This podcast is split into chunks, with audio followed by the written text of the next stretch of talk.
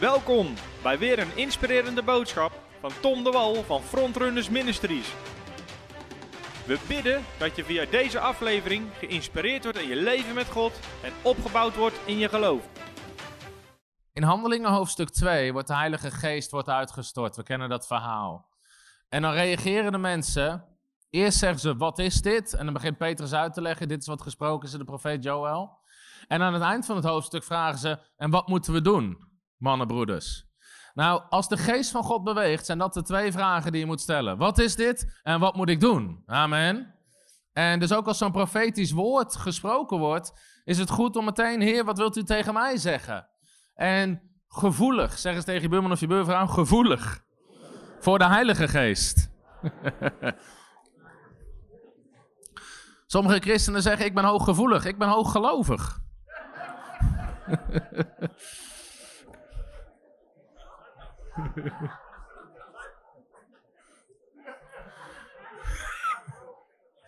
Het is goed dat je erbij bent, Zijbrand.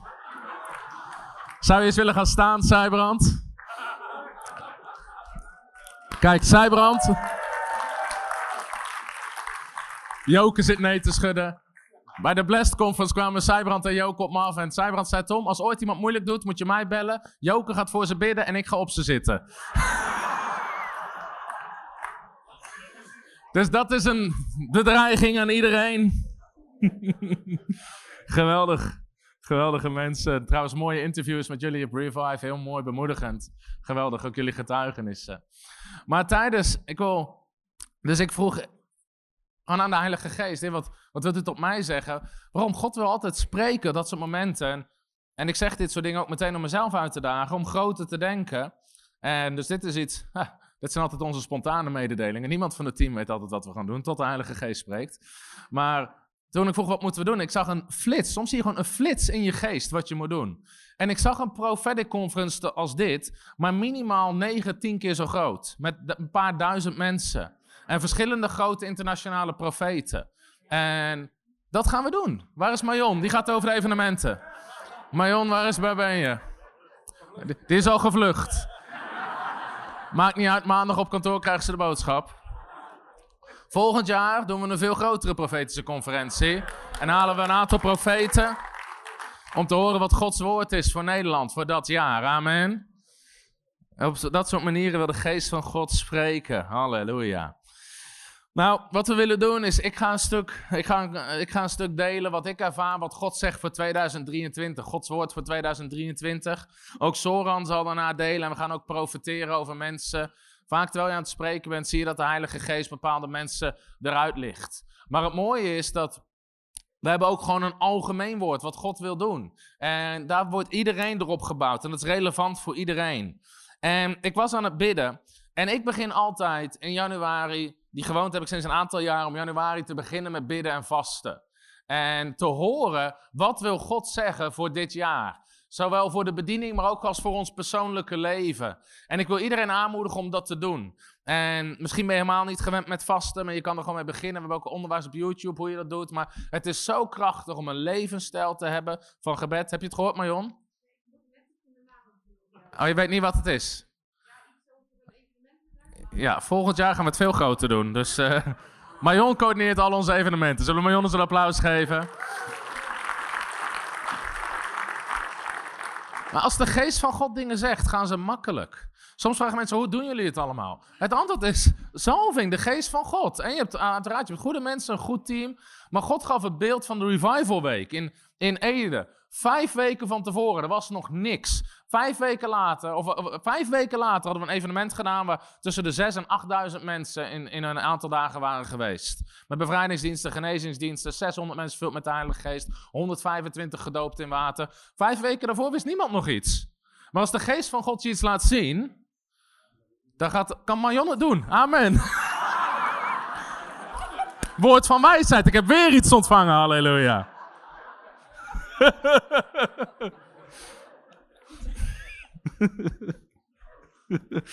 dat is een mooi woord. Als de geest van God iets laat zien, kan Marion het doen. Amen.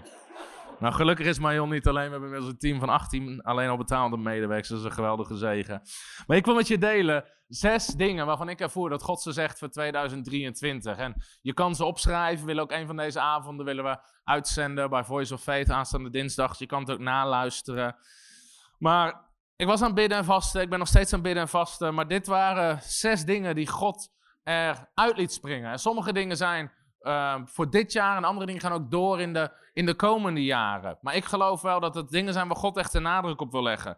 En ik was aan het bidden en vast. En het eerste wat ik in mijn geest hoorde, daar was ik verbaasd over. Maar het eerste wat ik hoorde was: de tijd van voorbereiding is voorbij.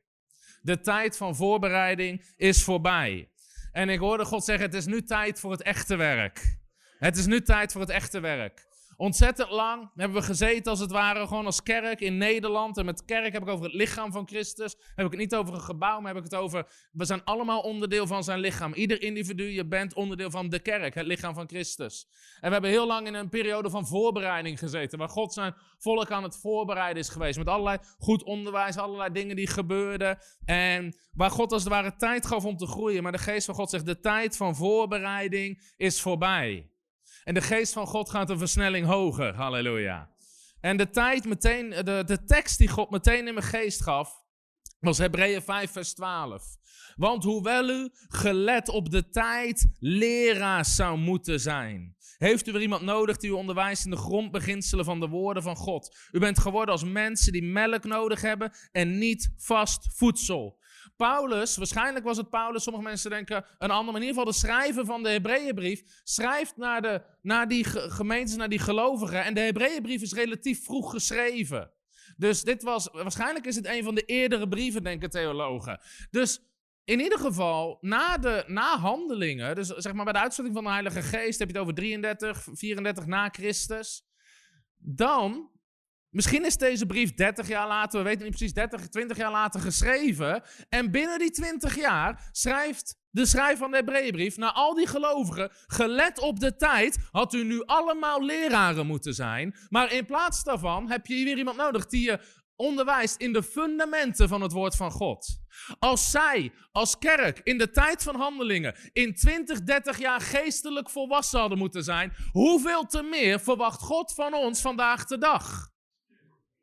Het algemene probleem in Nederland is dat we al heel veel jaren heel veel babychristenen hebben. En ze groeien niet op. Ik weet niet of er meer mensen zijn hier. Zijn er andere mensen die vaker in kerken spreken? We hebben een aantal predikers in ons midden. Steek je hand eens in de lucht. Ik zie Hans, ik zie Erik, ik zie meer mensen. Maar mensen die het woord van God spreken, die weten als je op zondag ergens spreekt, je kan nooit te diep gaan, want je bent zo mensen kwijt. Het niveau ligt over het algemeen behoorlijk laag. En veel van die kerken bestaan niet. Het is niet zo dat ze drie jaar bestaan en net vorige week iedereen uit de kroeg hebben getrokken. Dat allemaal nieuwe bekeerlingen zijn. Was dat maar zo? Die kan je nog beter hebben. Het zit veel vaker vol met mensen. Ik zit al 50 jaar op deze weg. Nee, je staat 50 jaar in de weg. Maar gelet op de tijd zouden we leraren moeten zijn. God verwacht geestelijke groei van zijn kinderen. En ik geloof echt dat. Weet je, sowieso, het is niet de bedoeling dat we baby's blijven. Ik heb ook onderwijs op onze part-time bijbelschool over, over, weet je, over op te groeien van baby's. Wat doen baby's? Die schijten hun luien vol, ruimen rotzooi niet op en die lopen de hele dag te huilen. Ik hoor de vrouwen zeggen, nou, nou, nou. Nee. De mannen zie ik, ja, ja, prima samenvatting, ja hoor. maar we moeten. Ik geloof echt dat God dit zegt. De tijd van voorbereiding is voorbij. Jarenlang heeft God Nederland en individuele mensen voorbereid op een beweging van de Heilige Geest. Op de komst van een krachtige kerk. Jarenlang is de grond geploegd, onderwijs, voorbereiding. En, en jarenlang hebben heel veel kerken hebben de, hebben de uh, kant gekozen, het pad gekozen, voorzichtig aan.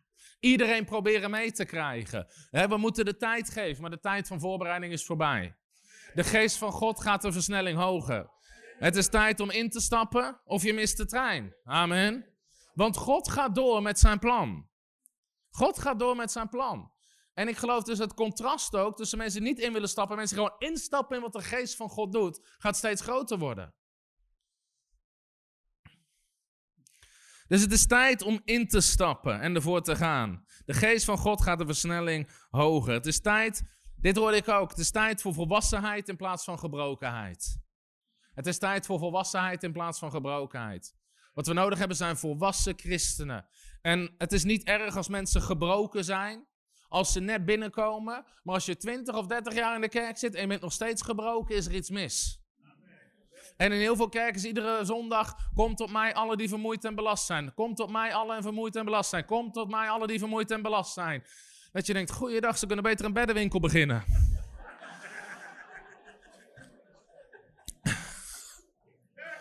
De burn-out kerk.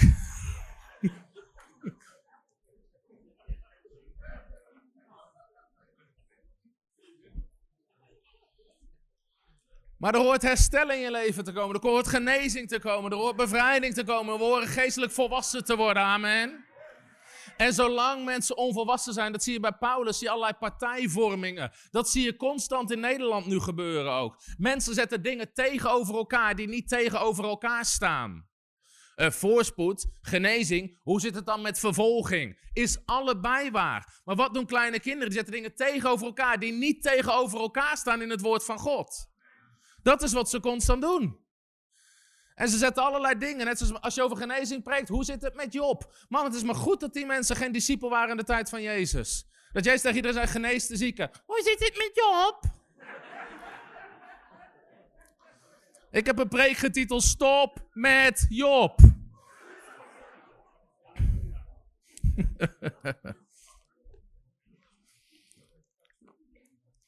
Maar dat is babygedrag. Dat is onvolwassen gedrag. Het is tijd voor geestelijk volwassenheid. God richt zijn lichaam op tot een volwassen man, zegt de Bijbel. We horen geestelijk volwassen te worden. Dus maak je klaar om in te stappen. Veel dingen die God gaat doen, zal een snelwerk zijn. Zal een snelwerk zijn. Nou, ik gaf dat voorbeeld. Ik geloof het is niet voor niks. Weet je. God gaf een beeld in ons geest. We wisten we moeten die revival week doen. Vijf weken later was de enige optie. Hebben we het gedaan. En zo ontzettend veel mensen zijn genezen, bevrijd, tot geloof komen. Een snelwerk. Je krijgt een beeld. Boom. Vijf weken later zijn er 7.000, 8.000 mensen door die week heen gegaan. Als we alle kerken, alle christenen leren om te functioneren. Boom. God laat je het zien. Je begint te handelen. Een snelwerk van de Heilige Geest. Amen. We hoefden niet 30 weken te vergaderen over de kleur van de gordijnen. Over dit, over dat. Misschien heten sommige kerken daarom vergadering van de gelovigen. Ik weet het niet.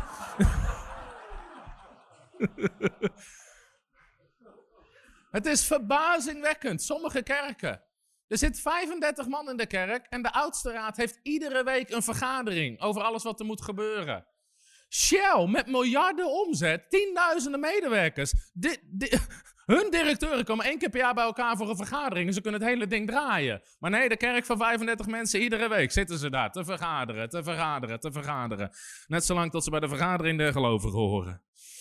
Oh, oh, oh, oh. Maar het is tijd om een versnelling hoger te gaan. Een snelwerk, zeggen ze een snelwerk. Is de geest van God die laat zien dat we gehoorzamen. Weet je, soms missen we anders de tijden van wat God wil doen. De tijd kan over zijn.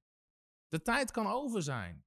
Dat staat zelfs over Esau geschreven in de Hebreeënbrief. Weet je, toen hij het later probeerde te zoeken, was het er niet meer. Net zoals David, die zei van, als je het geluid hoort van voetstappen in de hemel, of, of in de bomen, dan moet je gaan. Zodra je het geluid hoort, boem, tijd om te gaan, amen. we moeten snel worden om in te stappen. Dus de tijd van voorbereiding is voorbij. Het tweede wat ik God hoorde zeggen, is 2023 zal een jaar zijn van vermenigvuldiging. Een jaar van vermenigvuldiging. En deze tekst kwam erbij, Hebreeën 6, vers 14. En dit spreekt God tegen Abraham.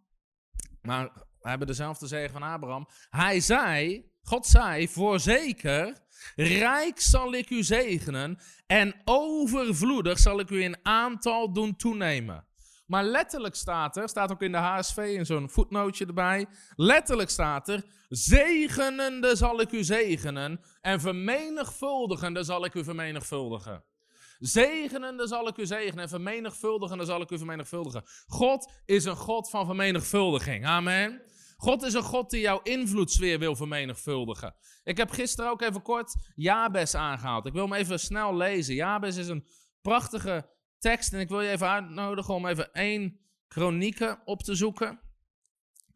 En ik wil je namelijk uitnodigen om dit gebed zelf ook thuis gewoon regelmatig te bidden.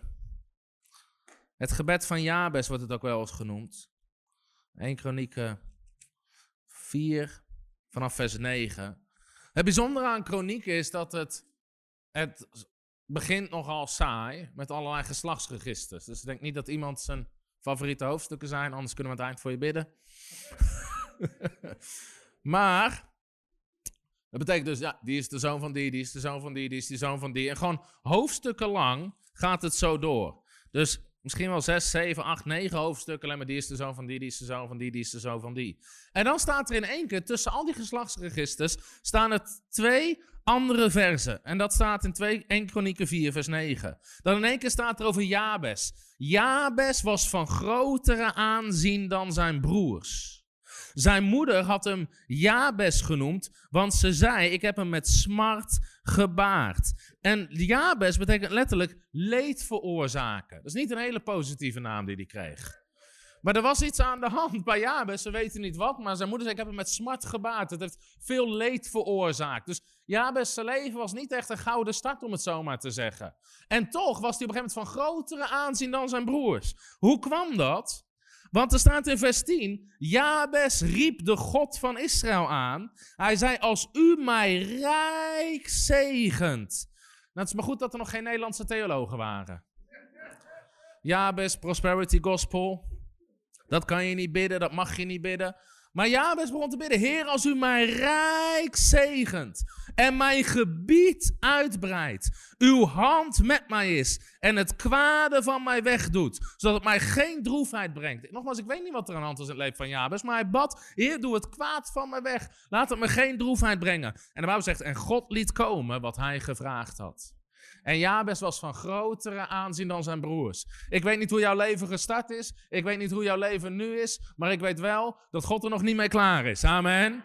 En wij kunnen ook bidden. Heer, ik bid dat u me rijk zegent. Dat uw hand met me is. Dat u mijn gebied uitbreidt. Dat God je vermenigvuldigt. De invloed die je hebt. De impact die je hebt. De geestelijke kracht die met je meedraagt. God is een God van vermenigvuldiging. Amen.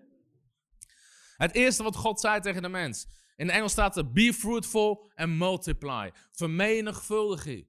Dus God is een God van vermenigvuldiging. En een van de dingen die hij voor mij uitsprak met bidden en vasten, was Handelingen 12, vers 24. En in Handelingen 12, vers 24, daar staat het volgende. Daar staat, en het woord van God verbreidde zich en nam toe. Maar de Engelse vertaling zegt: But the word of God grew and it multiplied. Het vermenigvuldigde zich. En dat is wat God gaat doen in onze tijd. Het woord van God gaat zich vermenigvuldigen. Het gaat razendsnel zich verspreiden. En dat staat drie keer in het boek Handelingen. Het woord van God vermenigvuldigde zich. En ik geloof dat dat is wat God gaat doen. Als we durven te vertrouwen op de Heilige Geest. Amen. Dat is hetzelfde met gewoon de opdracht dat God zei. Want soms zijn het niet spectaculaire dingen. Soms zijn het de promptings of the Holy Spirit. Weet je, God zei eerst tegen ons om ons boek Jezus aanraken gratis weg te geven. Toen dacht ik, nou, kunnen we de rest nog verkopen. Halleluja. En uh, inmiddels vandaag hebben we weer opdracht gegeven om 25.000 keer te herdrukken. Dus nu is het boek 100.000 keer gedrukt. En dus we gaven het boek gratis weg. En het was de verjaardag van, uh, van Matthew. En Femke had voor Matthew een, uh, een keukentje gekocht om mee te spelen. Ik denk dat het zijn eerste, of, uh, ik denk dat het zijn eerste verjaardag was. Niet aan te bevelen, was een keukentje van de Action. Dan moest je zo'n houten pinnetje en dan moest je dan in een gaatje doen. Maar dan zat het gaatje zat gewoon 10 centimeter erboven. Dat je dacht van nou, die mensen kunnen ook naar de genezingsdienst. Maar Ik zat met Matthew dat, dat uh, keukentje in elkaar te zetten. En terwijl ik daar gewoon op de grond zat met Matthew, zei de Heilige Geest: geef al je boeken gratis weg. Gewoon toen ik daar zat. Gewoon met hem bezig om zo'n keukentje in. Gewoon niet een moment van nee, Weet je wel? Niet 40 dagen binnen vasten. Gewoon Heilige Geest. Boem, geef al je boeken gratis weg. Een zachte, weet je, de fluistering van God. Boem. Nu, het is twee jaar later. Nu zitten we ja, met, de, met, de, met de boekdruk waar we nu opdracht voor aan het geven zijn, op iets van bijna 700.000 boeken. 700, twee jaar later. Het woord van God vermenigvuldigde zich. En waarom geef ik dit voorbeeld? Niet om ons leven, maar misschien de gemeente waarin jij zit. Of waarin het oudste, als de Heilige Geest iets op je hart legt. Als de Heilige Geest je een flits laat zien, doe het. Doe het. Ik had er gisteren met Arjan over in de auto. Soms spreekt de geest zo duidelijk, maar mensen doen niks. Ze zitten gewoon te wachten. Arjan was er denk ik bij dat ik in de gemeente sprak. En ik ervoer zo Gods hart voor dat gebied om zielen te winnen. En ik zag gewoon in de geest een duidelijk beeld van een evangelisatietent met wonderen en tekenen. En, en, en, en dingen die ze konden doen om mensen heen te trekken. En Arjan was erbij. En ik zei, weet je, dit zie ik in de geest. Als jullie dit gaan doen, help ik mee en ik betaal ervoor. Nou, dat, ik wou dat mensen mij dat soort profetische woorden gaven. Tom, ik zie dat je een gebouw gaat bouwen. Ik doe mee en ik betaal ervoor. Halleluja. Jij mag volgend jaar weer spreken op de Prophetic Conference. Nooit meer wat van gehoord. Nooit. Dus je biedt zelfs aan om mee te helpen, om alles voor ze te betalen. We wachten op de Heer. Iemand zou je een correctie moeten geven, broeder. Netjes, hè, lieverd. Maar daarom, hoe duidelijk God ook spreekt, hoe makkelijk die het maakt voor sommige mensen. Maar als we leren, gewoon de geest van God. Misschien geeft God je niet, maar je moet erop gaan handelen. En dan zal het woord van God zich gaan vermenigvuldigen. Het woord gaat gaan vermenigvuldigen. En ik geloof gewoon God voor vermenigvuldiging. Dus ook in je eigen leven, ga God geloven voor vermenigvuldiging. Wat heb je in je handen wat God kan vermenigvuldigen? Geloof God voor vermenigvuldiging van bekeerlingen door je leven heen. Van mensen die je doopt. Heb je een badkuip? Doop mensen. Vind je de gasprijs te duur? Laat de kliko vol, lopen met regenwater. Doop ze daarin, maar doop ze. Dat is een Nederlandse doopdienst. Dat is makkelijk. Alle geestelijke rotzooi blijft erin achter. Je zet hem aan de weg en weg met het spul. Heb je geen badkuip? Kopen. Heb, van die geboortebaden, een birthpool. We hebben een rebirth pool.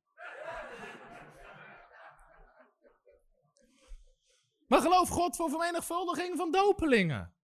Geloof, geloof God voor. Weet je, het moet gewoon normaal worden.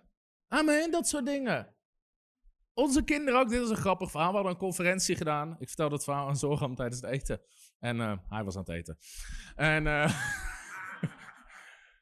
We hadden een conferentie gedaan. Ik denk de, denk de Faith. Ik weet niet of de Greater Power. En meestal na een conferentie van vier dagen ben ik op maandag vrij. Dus we zouden met de kinderen naar mijn moeder gaan. En ik moest heel even iets ophalen bij kantoor. Het ligt op weg naar, naar mijn moeder toe. Dus ik moet maar echt maar 15 seconden op kantoor zijn. Dus ik zet de auto. Femke was met de kinderen in de auto. Ik stap uit. En er komt iemand op een wielrenfiets. En die, die remt. Tom de Wal! Tom de Wal! Ik dacht, nee, het is mijn vrije dag. Ik ben eerlijk. En uh, hij zegt, je moet me dopen. Ik, ik denk, wat is dit? En die man zegt, ik ben oudste in de gereformeerde gemeente. Maar ik kijk je onderwijs, ik wil gedoopt worden. En ik ben, hij wist niet eens dat ons pand daar zat. Hij zei, ik ben op de fiets gestapt en gewoon gaan fietsen. En ik ben gaan bidden, heer, iemand moet me dopen. Wie kan me dopen? En hij komt op ons pand, bij ons pand, in de enige minuut van de dag dat ik daar ben.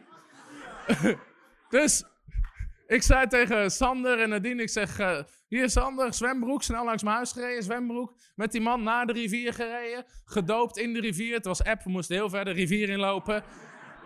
De kinderen mee. Huppakee, die man, oudste in de gereformeerde gemeente, gedoopt, komt het water uit. Keprele kela mandalaya. Halleluja. En voor onze kinderen, weet je wel, soms dopen we mensen in zwembaden. Weet je, het wordt gewoon normaal. Mijn moeder zat, we hadden zo'n zwembadje in de tuin. Mijn moeder zat, moest opletten op de kinderen. Op een gegeven moment ziet ze Matthew Sef onder water duwen. Dus mijn moeder zegt, Matthew, stop. Oma, ik ben aan het dopen, zegt hij.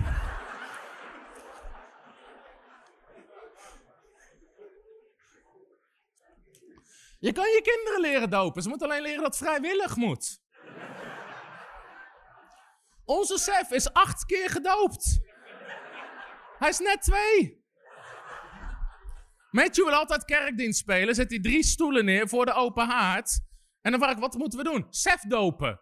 Ja. Sef er weer bij. Hup, op de grond, weer omhoog.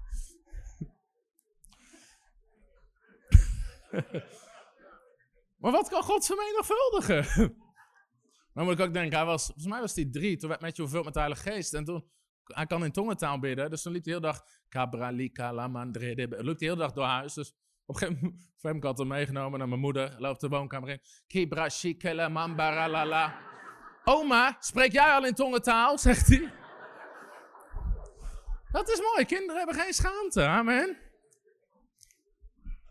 Oh man, wat je met kinderen meemaakt. Er stond iemand voor ons huis geparkeerd met de auto. Dus oh, we moeten even ergens anders parkeren. Zegt Matthew, nee hoor papa, ik ga bidden dat Jezus die auto weghaalt. ik denk, oh, hoe ga ik nou uitleggen dat dat, dat niet helemaal de bedoeling is? En terwijl hij dat zegt, komt, komt er een andere auto aangegeven. Zegt hij, zie je pap, daar is Jezus al.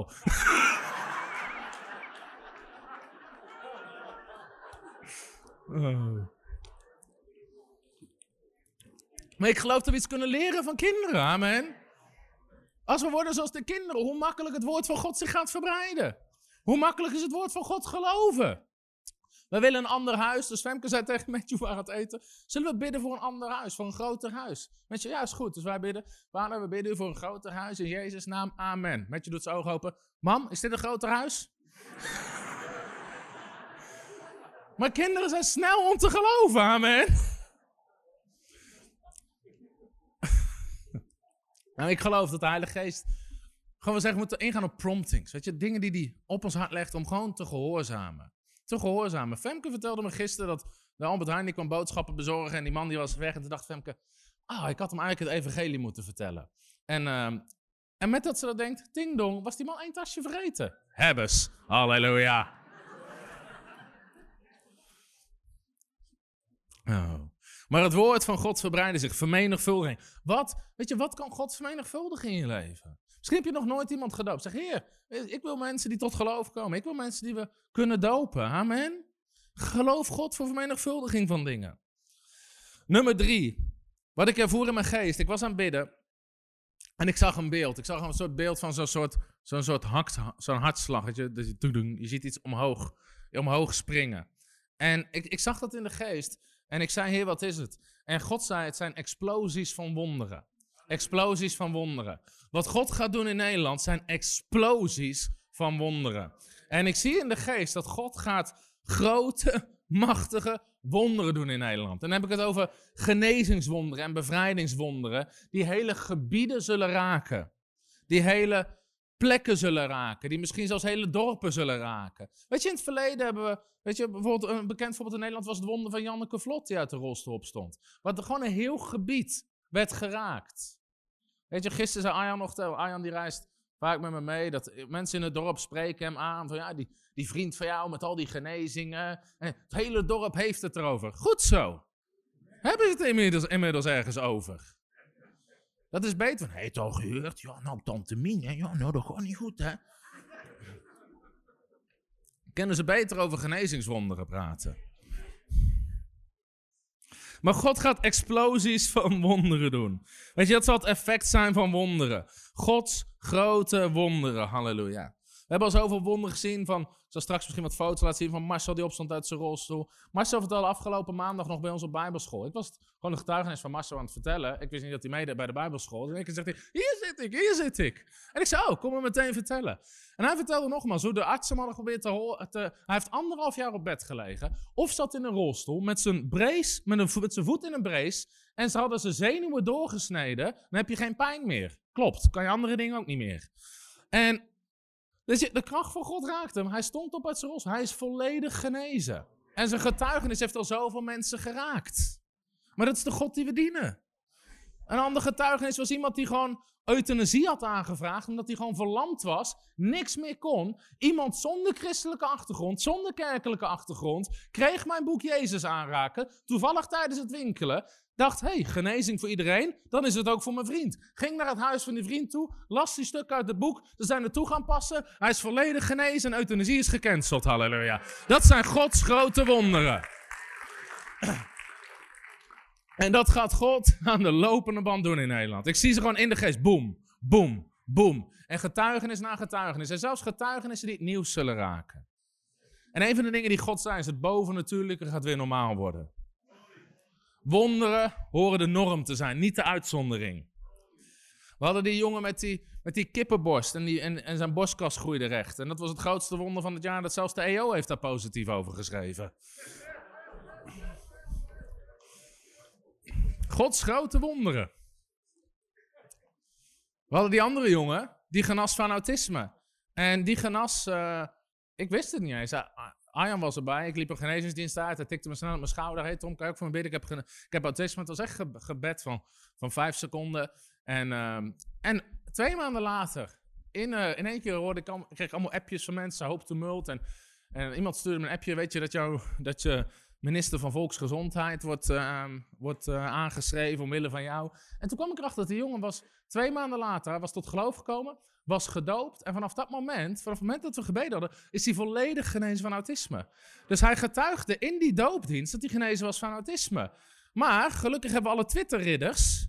En uh, je kan niet genezen van autisme. En dan weet ik veel, de stichting. Grappig, een stichting tegen autisme, of zeg maar Stichting voor Autismehulp, was er tegen dat iemand was genezen van autisme. Ik dacht, man, dat is een ingewikkelde stichting. En mensen hadden zelfs de minister van Volksgezondheid aangeschreven. Kan dit niet, kan Tom de Wal en Frontex niet verboden worden in Nederland? Want ze claimen dat dingen te genezen zijn die medisch gezien niet te genezen zijn, et cetera. Dat zijn Gods grote wonderen. En laat die opschudding maar gebeuren. Het is tijd voor opschudding. Amen. Zeg eens tegen buurman of je buurvrouw, het is tijd voor opschudding. In handelingen was er constant opwekking en opschudding. De Nederlandse kerk wil wel opwekking, maar geen opschudding. Maar dat gaat niet. Als je opwekking hebt, dus je beweging van Gods geest hebt, als er dingen beginnen te gebeuren, dan ontstaat er opschudding. Waarom? De duivel is er niet blij mee. Dus die gaat reageren. Dus opwekking en opschudding gaat hand in hand. Misschien moeten wij de opschuddingconferentie gaan, gaan doen. Vond ik zelf een leuke grap.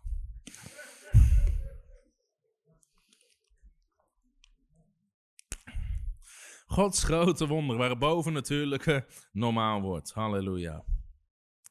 Het vierde wat ik in mijn geest hoorde, was het woord menigtes. Menigtes. In Nederland gaan er weer menigtes bij elkaar komen. In Nederland gaan er weer menigtes tot geloof komen. Weet je, in, de, in het Nieuwe Testament we lezen van twee dingen. We lezen van de gelovigen die in groepen bij elkaar komen. Kleine nou, in kleine groepen. Dat kunnen nog steeds groepen geweest zijn van tientallen en tientallen mensen. Heel veel mensen zeggen, oh, de kerk in Handelingen had geen gebouwen. Dat is ten eerste niet waar. In Handelingen 19 huurde Paulus twee jaar lang een soort school, een soort theater. En van alle andere gebouwen lezen we. Daarnaast kwam de kerk van Handelingen. Je kan het in iedere, iedere theoloog, iedere concordance vertelt dat de huizen waren huizen van rijke christenen. Waar ontzettend veel mensen in konden samenkomen, waar ze in bij elkaar kwamen. Maar je had aan de ene kant de de kleine groepen. En daar is heel vaak de nadruk op gelegd, wat goed is en wat belangrijk is. Maar 137 keer spreekt het Nieuwe Testament over menigtes. Zeg eens menigtes. Bij Jezus en bij de discipelen in handelingen was het niet zo dat als ze bezig waren dat er een groepje van zeven man kwam, er kwamen menigtes kwamen luisteren. Dat is een van de eerste dingen die gebeurt als een uitstorting van de Heilige Geest is. Handelingen 2, vers 6 zegt: Toen dan dit geluid klonk, kwam er een menigte bijeen. Toen de Heilige Geest werd uitgestort, de eerste reactie was: er kwam een menigte bijeen. Constant spreekt de Bijbel over menigtes. In Handelingen 5, vers 14 er staat, en er werden er steeds meer toegevoegd die in de Here geloofden, menigten, van zowel mannen als vrouwen. Zodat zij de zieken naar buiten droegen, op straten en op bedden en lichtmatten legden, opdat wanneer Petrus voorbij kwam, maar zijn schaduw op iemand van hem zou kunnen vallen. En ook de menigte uit de steden in de omgeving kwamen gezamenlijk naar Jeruzalem. Men bracht zieken hen die door de onreine geesten gekweld werden en ze werden allemaal genezen. Menigtes. En dit zie je door heel handeling heen. Er komen hele menigtes bij elkaar. Als de kracht van het evangelie, als de kracht van de Heilige Geest terugkomt, dan komen menigtes bij elkaar. En ik geloof daarom ook, daarom ook dat profetische woord. We mogen leren om groter te denken. Sommigen hebben misschien wel eens gehoord van John Cho, die een kerk had van meer dan een miljoen mensen. In, uh, in Korea. In, in Zuid-Korea. Als je zijn verhaal leest, Die man die was zo arm, die had niet eens een bed. Hij had geen bureau, hij had geen bureaustoel. Hij had een appartement van een betonnen vloer. Hij sliep op een kleedje samen met zijn vrouw. Maar God leerde hem geloof. Hij staat later bekend omdat hij een kerk had van een miljoen mensen die God geloofden. Voor tienduizenden, tienduizenden mensen die in zijn kerk werden toegevoegd en gigantische gebouwen. Maar als je zijn levensverhaal leest, hij begon God te geloven voor een bureau. En voor een bureaustoel. En voor een bed.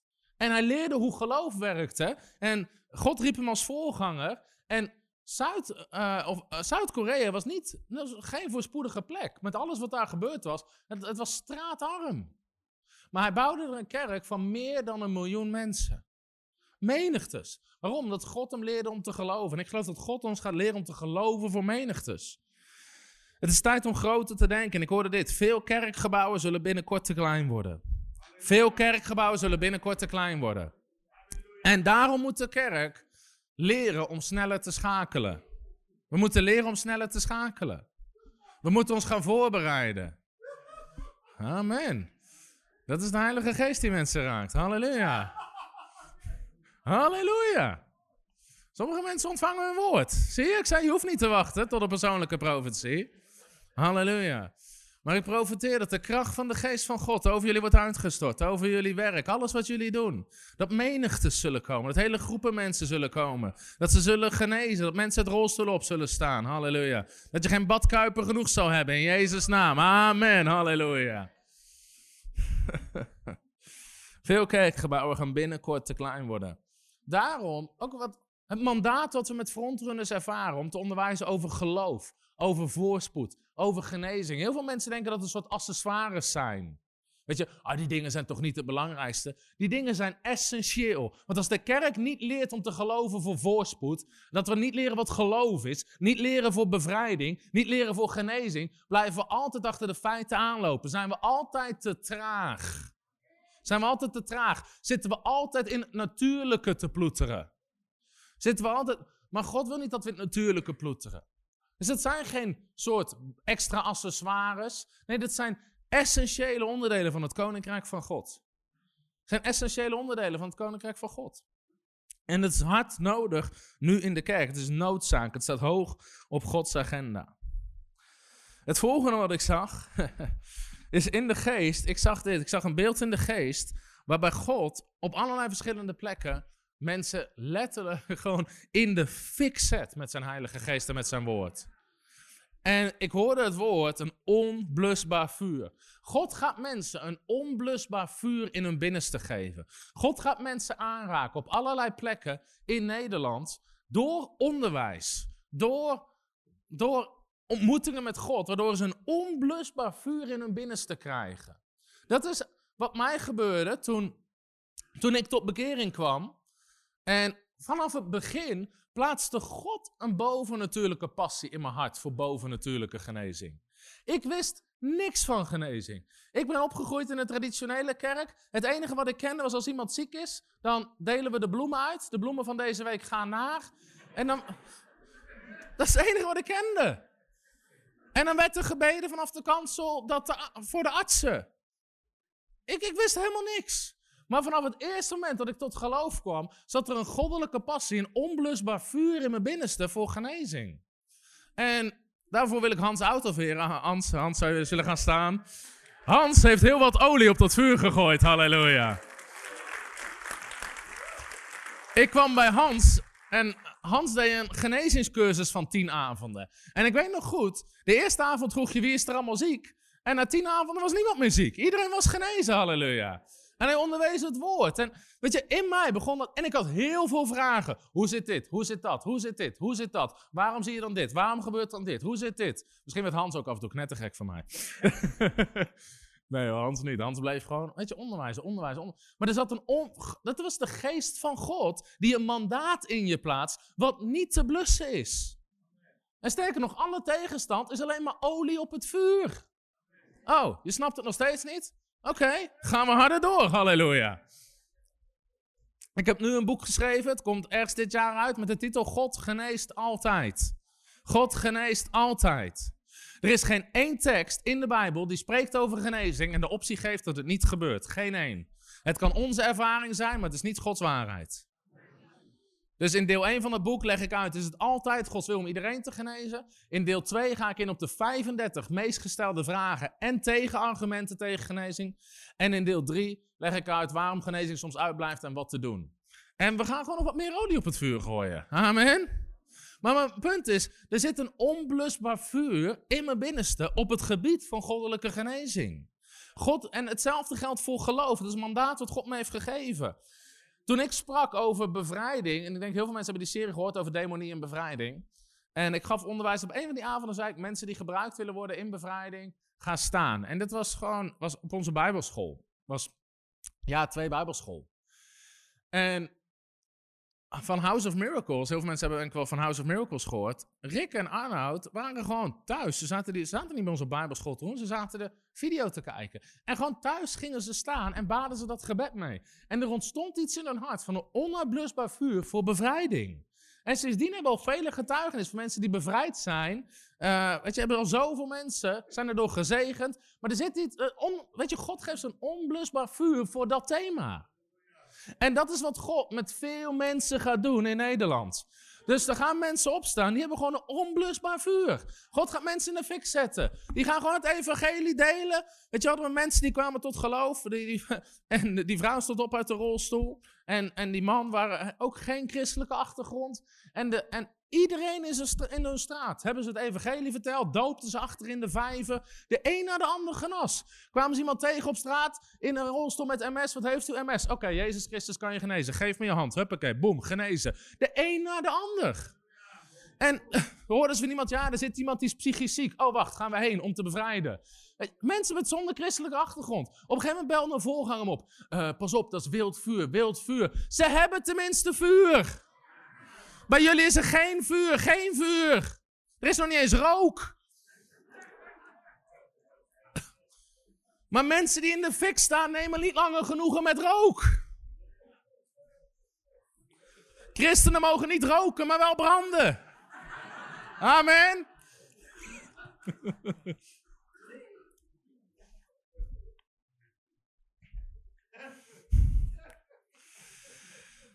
Weet je, laat maar wild vuur, laat maar gaan. Heerlijk, steken ze nog meer aan. Halleluja. Ja, maar straks, straks beschadigen ze mensen. Weet je hoeveel mensen er beschadigd zijn omdat ze gewoon op hun stoel moesten blijven zitten en hun mond dicht houden? Laat dingen gewoon gaan, laat het los.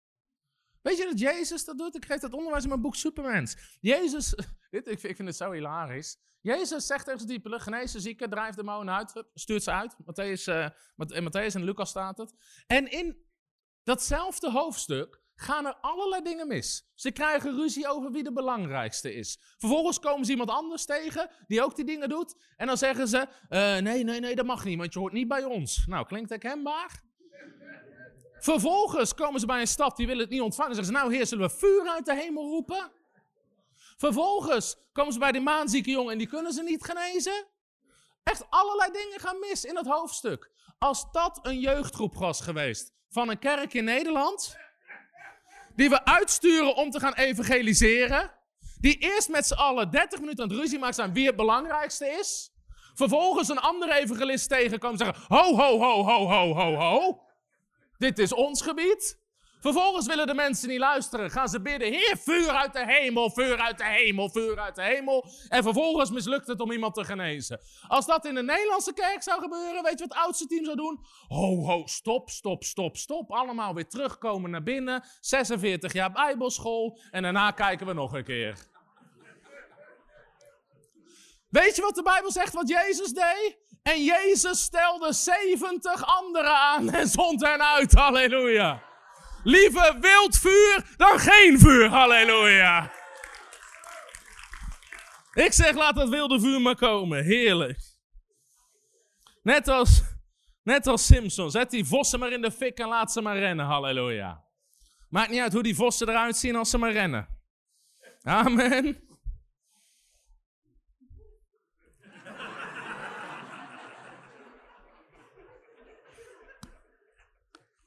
denk dat ik grapje had moeten zeggen of zo.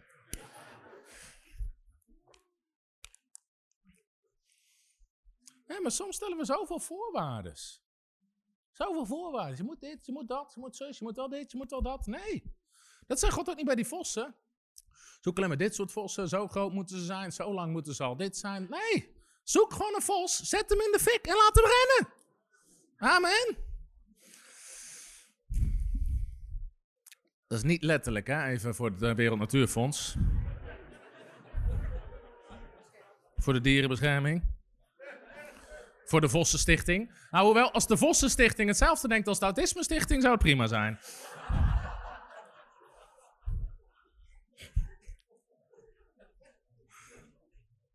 De Vossenblussers. oh. En...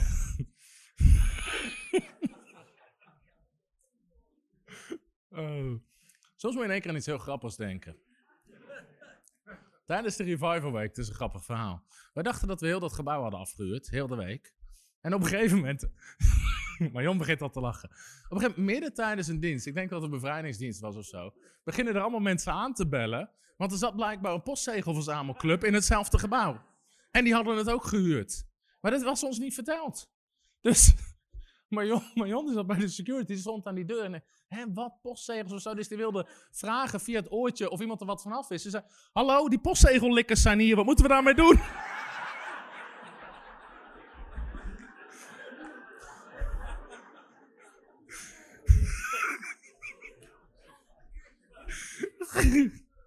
ja. Dus sorry voor alle postzegellikkers. We wisten niet van jullie spectaculaire bijeenkomsten.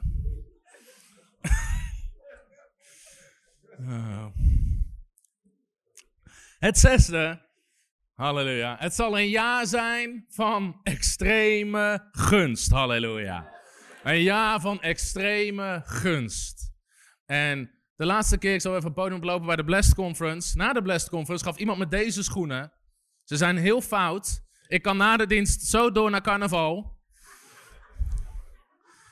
Maar iemand heeft me deze schoenen gegeven met een luipaardprint. We stippen erop, net zoals Jacob en Laban. Als teken van de gunst van God.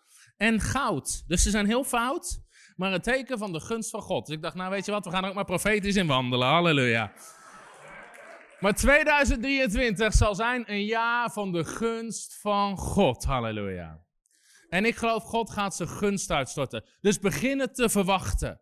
Begin het te verwachten. En het grappige is, als je woorden krijgt, ga je meteen je gaat het ervaren. Dus God sprak, het zal een jaar zijn van de gunst van God. En toen God het sprak, dacht ik, hé wacht. Al drie, vier mensen zijn naar me toegekomen. En die geven me in allemaal dingen. En dan zeg je, dat is de gunst van God. Ik zat net, in een, ik zat net uh, met Soran en uh, Rebecca in een restaurant. En ik liep langs een tafeltje met twee vrouwen. En die vrouwen, daar zitten ze in de zaal. Hier, kijk. Die vrouwen, die zeiden, hé, hey, je schoenen, dat is de gunst van God. Halleluja. Oh, schitterend. Maar God gaat je gunst geven. Amen. Wat zijn gunst? Zijn verrassingen van God. Ik heb een hele preek op de Blessed Conference. Oh, wat is die lenig. Over de gunst van God. De tijd om gunst te bewijzen, zegt Psalm 102. De Engelstaan zegt for the time to favor her. Het is de tijd van de gunst van God. En ik ga nu niet preken over gunst. Kijk die preek terug. Maar begin de gunst van God te verwachten. Begin gewoon gunst te verwachten. Want aan het eind van 2023 zou je zeggen: Dit was een jaar van de gunst van God. Dat je verrassingen krijgt, dat je zegeningen krijgt. Er beginnen allerlei dingen te gebeuren. Als teken van de gunst van God. God gaat hartsverlangens geven. God gaat hartsverlangens geven. God gaat deuren openen. God gaat extreme gunst geven. Halleluja. Dus samenvattend, Gods woord voor 2023. De tijd van voorbereiding is voorbij. 2023 een jaar van vermenigvuldiging. Er zullen explosies aan wonderen zijn. Een woord menigtes. En dit zijn ook dingen voor de komende jaren, wat nu in gang gezet wordt. Dat we de komende jaren gewoon allemaal gaan zien. En een onblusbaar vuur. God gaat mensen een onblusbaar vuur in hun binnenste geven. En het zal zijn een jaar van extreme gunst. Amen. Een jaar van extreme gunst. Halleluja. Hallo, Tom de Wol hier en bedankt dat je weer geluisterd hebt naar onze podcast. Ik bid dat het je geloof gebouwd heeft en je bemoedigd bent. Als je niet alleen een luisteraar van onze boodschap wil zijn, maar ook een verspreider daarvan, wil ik je uitnodigen om partner te worden van Frontrunners. Door jouw maandelijkse donatie help je ons om dit evangelie van Jezus Christus en het woord van God over heel de aarde te brengen. Om partner te worden, ga naar www.frontrunnersministries.nl slash partners en word partner. Hartelijk bedankt en tot snel. Heb je ook zo genoten van deze inspirerende boodschap van Tom de Wal? Abonneer je dan op deze podcast. Volg ons op Facebook en op Instagram en kijk op onze website frontrunnersministries.nl.